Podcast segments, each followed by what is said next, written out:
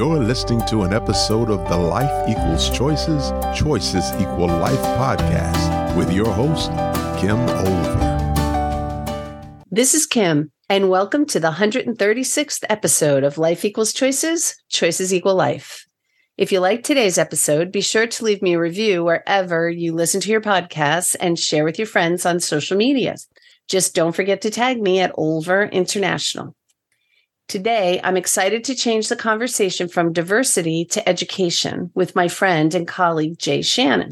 Jay is a program manager for the Youth Empowered Schools program. Yes, with Project Oz services in Bloomington, Illinois. His specialty is designing and implementing school based restorative practice programs. He has a long history of working for children, youth, and families with a specialty working in the field of conflict resolution education. Jay has often stated that he was restorative well before he knew about restorative practices. Jay entered the field of mediation when he got the opportunity to work for Project Oz Human Services and Bloomington Public Schools as an outreach counselor, providing services for the most challenging underserved populations. Not being in a position of authority or a disciplinarian, Jay quickly realized that change in a school could only occur once a sense of community was built. After successfully affecting change in one school, he began to train counselors to build community and implement new techniques to address conflict resolution in all public high schools in the Bloomington Normal area.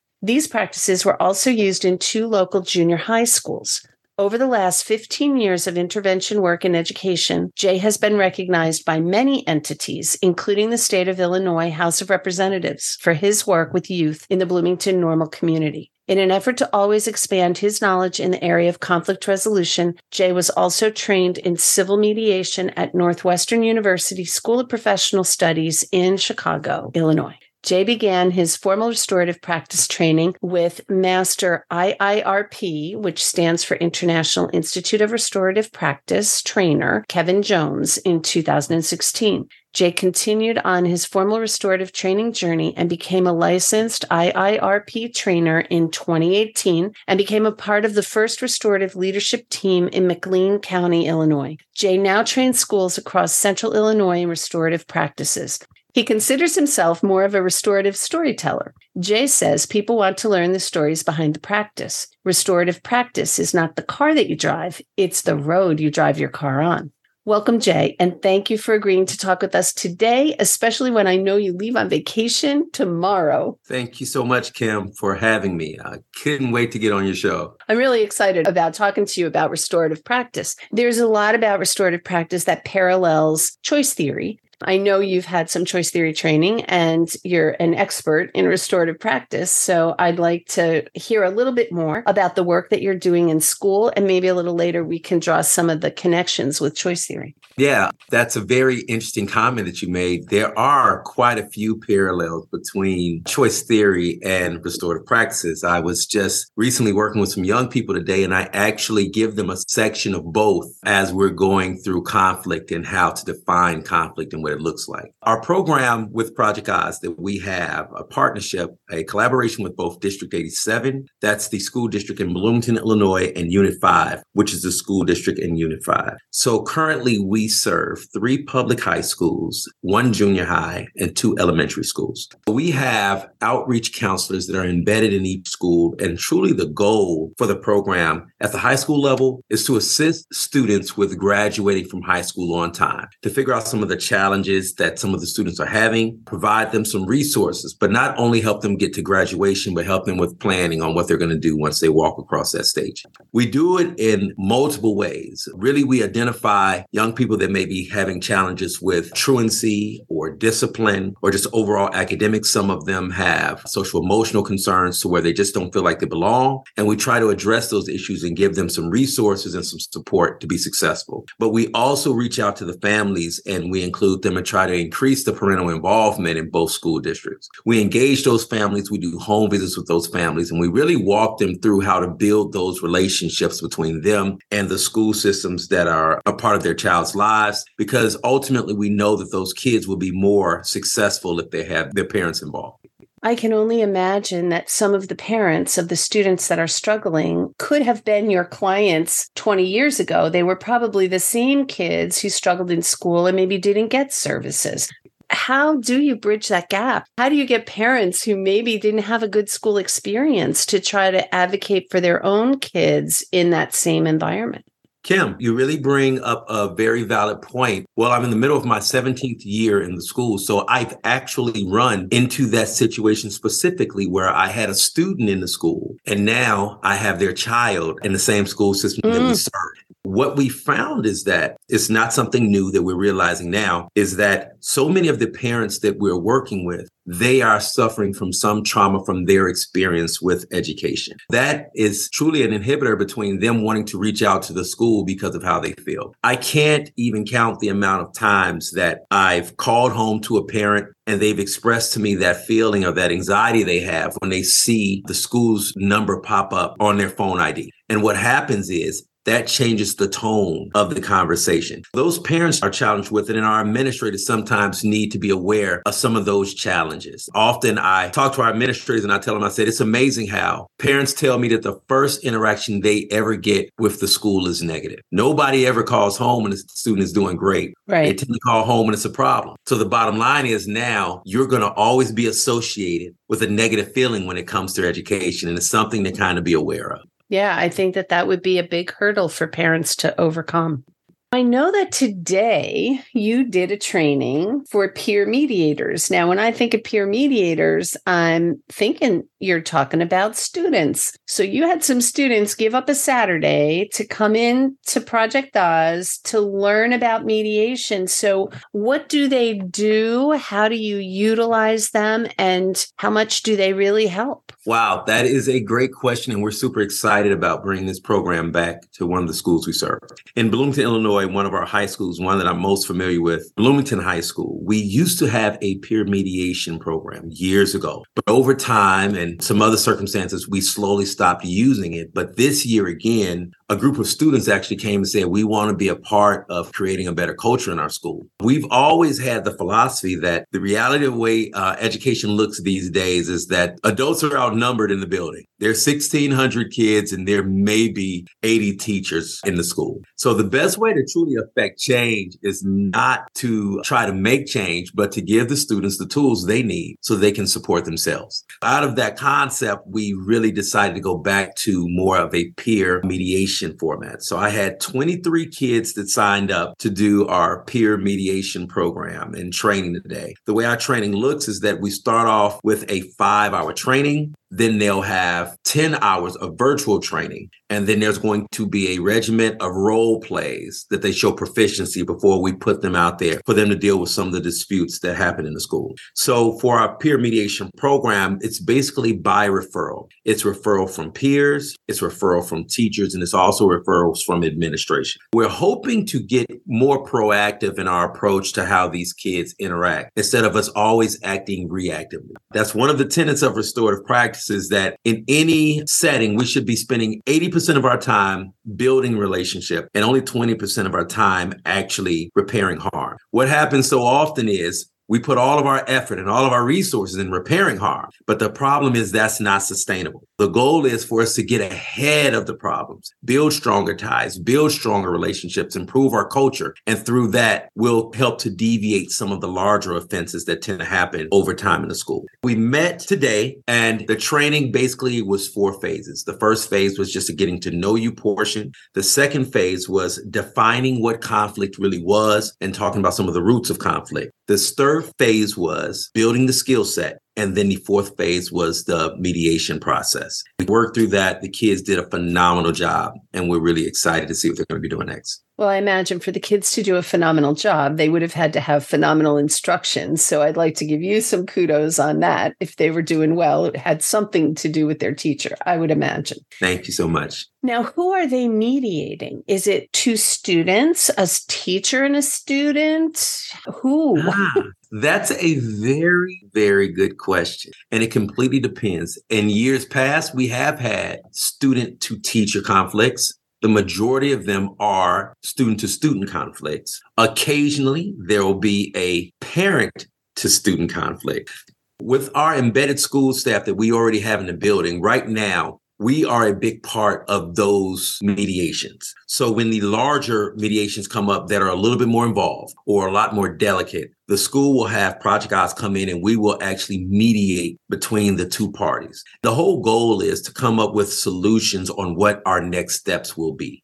How do we heal the relationship? Even if a suspension does occur, the question is, how do we welcome this young person back into the community after they've had this consequence? And so often in education, we think about removing the child very quickly, but when they come back, we don't spend as much time really developing what that reintegration process would look like because we really don't want to create a scenario where they don't feel like they're welcome anymore. Right. Because then you've got an alienated kid, and alienated kids will act in ways that match that particular phenomenon. They're not contributing to Absolutely. the overall health of the school environment when they're feeling alienated.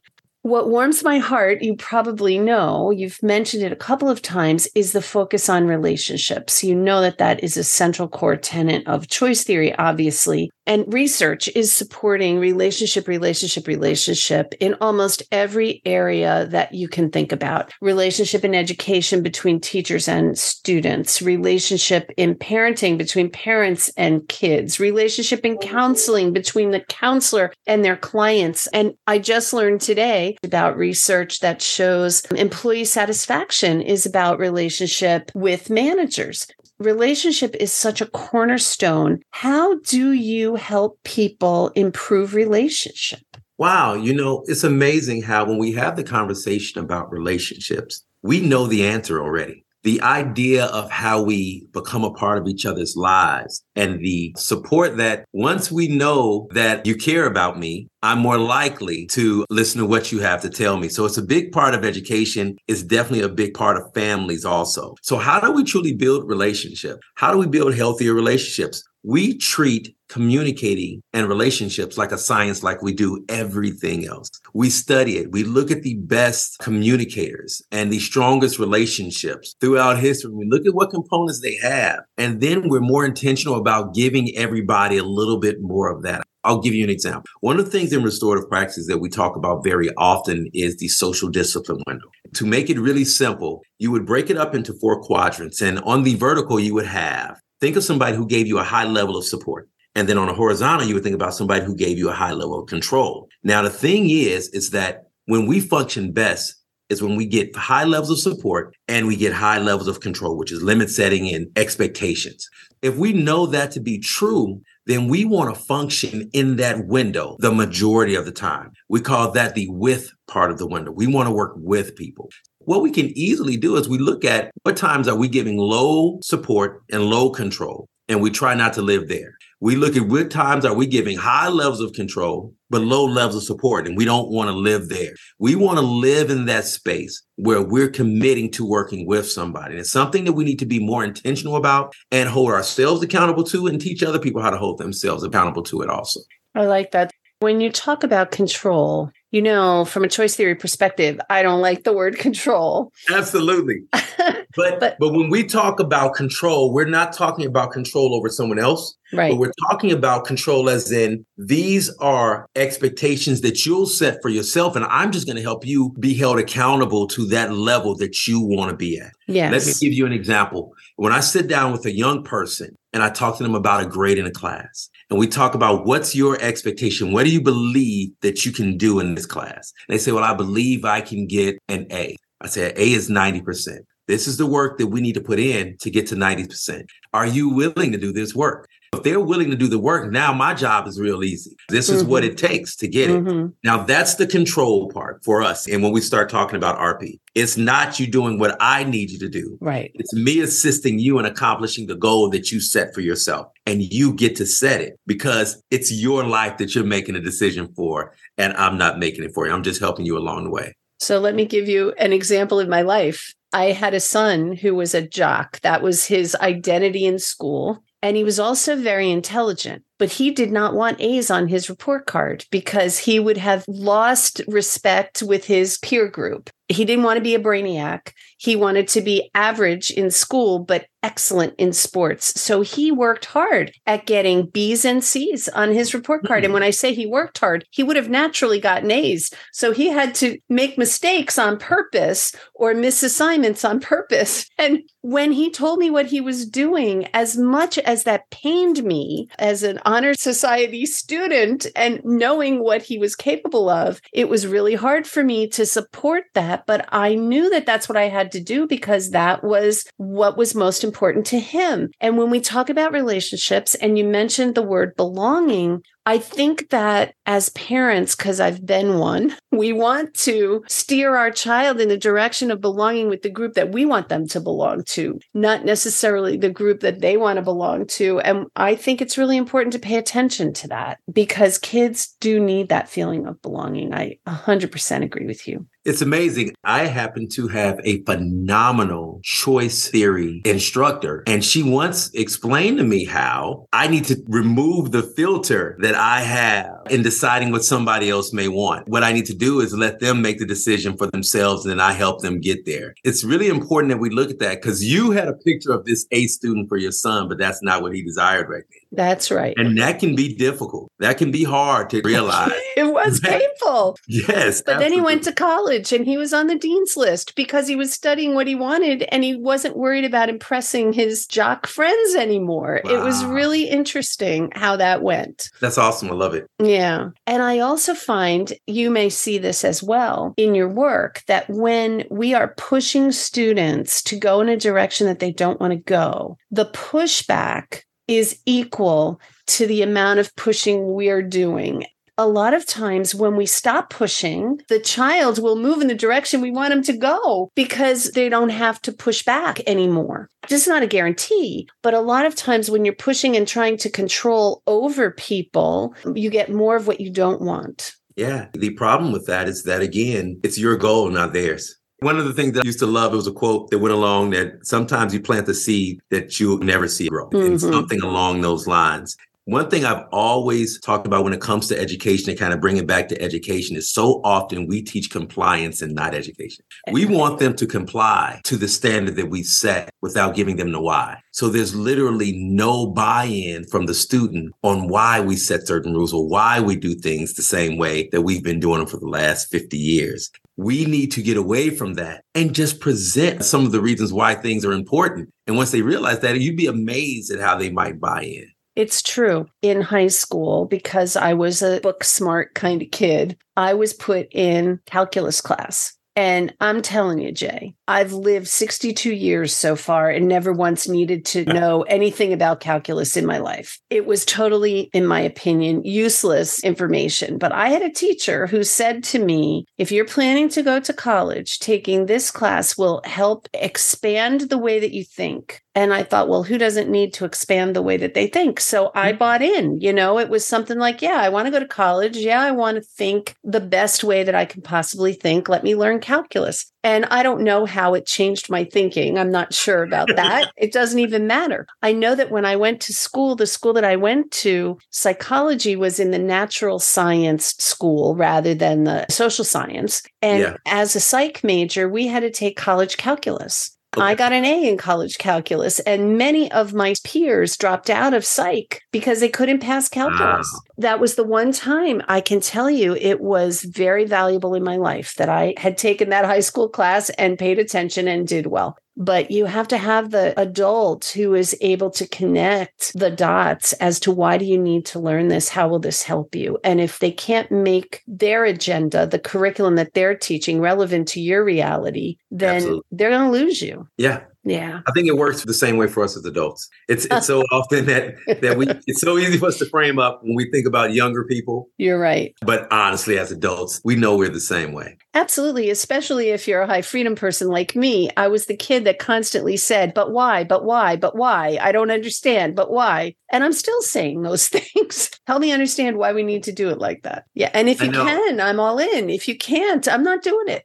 that was one of the areas that was so funny in the peer mediation training today, I go through Glasser's five basic needs when it comes to defining conflict and what motivates conflict sometimes. The fact that everyone has the same five needs, but we don't necessarily have the same amount of each need. We did the exercise. I put all the needs up on the board and I had the students list the ones that are the most important to them. What is your need for love and belonging? Where is your need for freedom or fun or so on? And I'm putting my list up and I put one for freedom. And everybody is saying, uh, Mr. J, what do you mean? You put a one for freedom? You know, it's not power. It's not survival. Come on now. You got to worry about surviving. I said, no, honestly, if you want to see me at my worst, put me in a cubicle for the entire day and tell me I have to do the same thing every single day. I'll do anything to get out of it. I said, but you put me in an element like this where I get to interact with you guys. And it's a creative environment to where I see light bulbs coming on with you guys for the first time. And you're sharing your experiences with me and I'm sharing mine with you. And I'm just lighting up. I could do this six days a week all day long. It's because I need the freedom to create and do these things.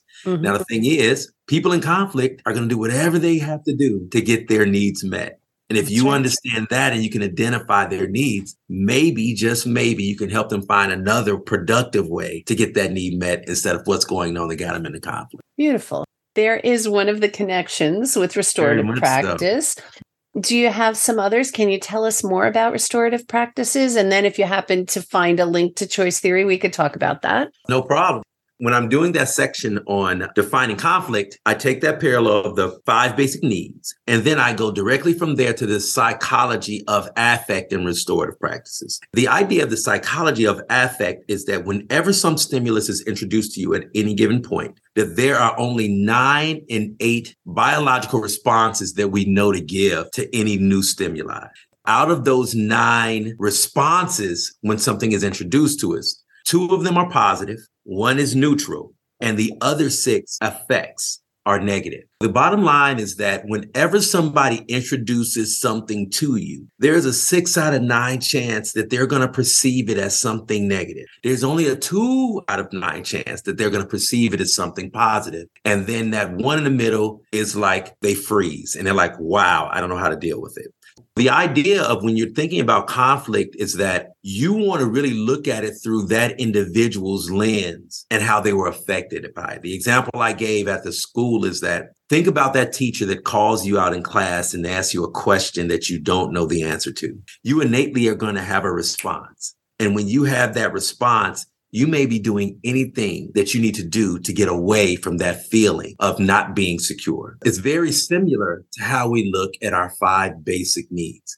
I didn't have a high need for safety. I've just always lived a life where I've relatively felt safe. So it falls a little bit lower on my needs, my basic needs, than it may be for somebody else that may have had experiences to where safety was something that they worried about and they were concerned about for the better part of their life. What we try to do is we try to draw these parallels.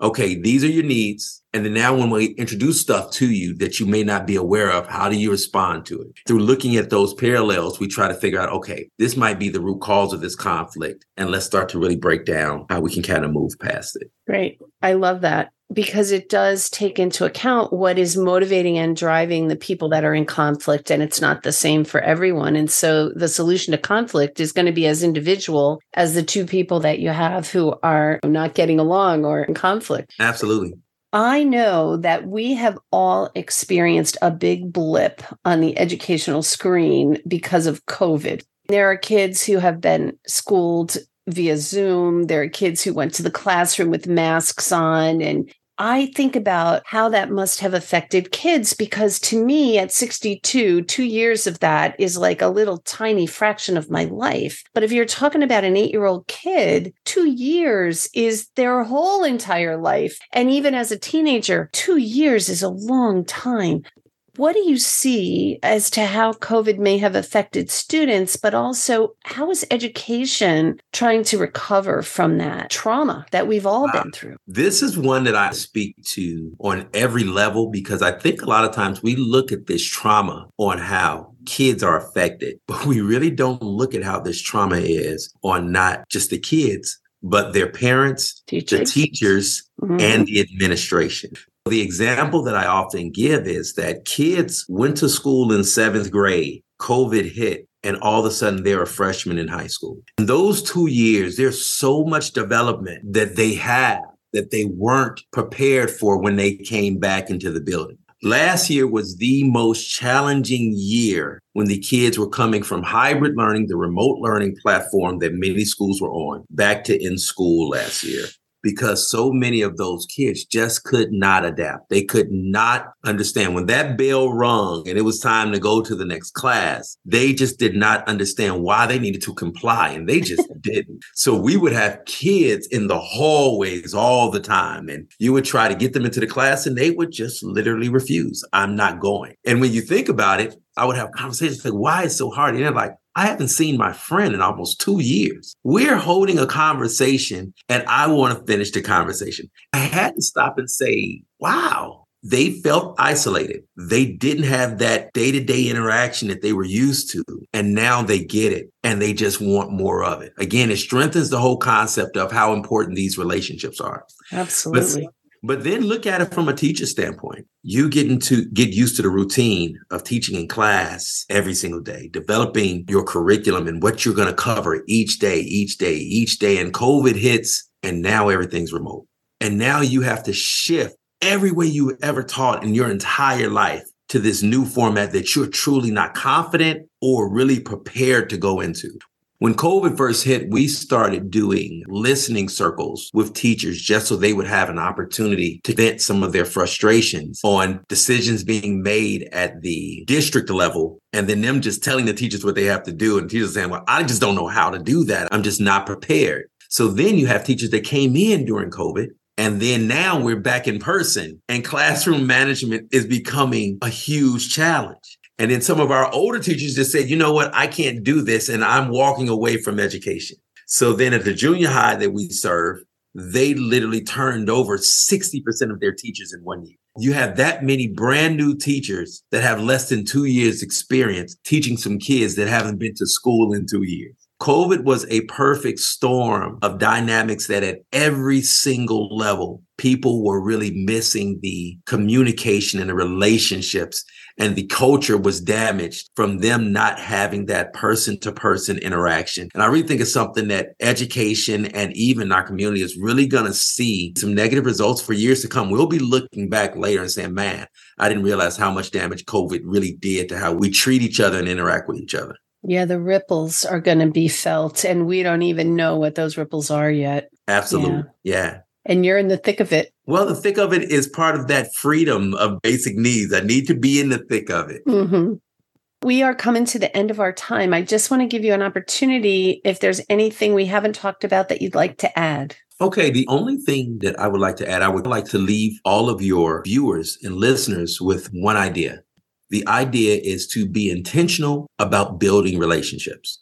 One thing that I like to talk about is that starting a relationship is easy, but repairing a relationship is very challenging. The more you damage a relationship, the more people and the more time it's going to take to repair it. But if we constantly invest in a relationship on the front end with as many positive things as possible, it's like deposits in the bank. And the more deposits that we make into that account on that day when we need to make a withdrawal, there's enough in the bank to still pay all the bills, if you know what I mean. I do. So all of your listeners, if if I could leave them with any one nugget, is make as many deposits as possible on the front end of building relationships. And believe me, they're going to pay dividends in the long term. That's awesome. Thank you for that. Jay, if people want to get a hold of you and maybe find out more about the work that you're doing or maybe get some help with some mediation of their own, how would they do that? Absolutely. You can reach out to me at our Project Oz website. That's www.projectoz.org. You can give us a call at Project Oz. That is 309 827 0377. If you ask about the YES program, I would love to kind of talk to you a little bit more and share with you some of the things that work for us. And maybe at some time, if you're interested in getting some training in restorative practices, we may be able to come out and assist you a little bit and really try to build a more inclusive culture in all of our schools. Cool. I love that. I hope people do reach out. I really, truly enjoyed talking with you today, Jay. I love talking to passionate people who are making a difference in the lives of underserved kids. It's so important and very needed. Thank you for what you do. Thank you so much for having me, Kim, and I appreciate it also. Been my pleasure. I hope you enjoyed today's podcast and remember to leave a review and share with your connections on social media. I also hope you'll join me next week when I'll be interviewing Margaret Parks about neurodiversity. I'm looking forward to it. Talk with you then. This has been another thought provoking episode of Life Equals Choices, Choices Equal Life. To listen to past episodes, please visit our website at lifeequalschoices.com or listen wherever you download your podcast. And don't forget, remember to subscribe.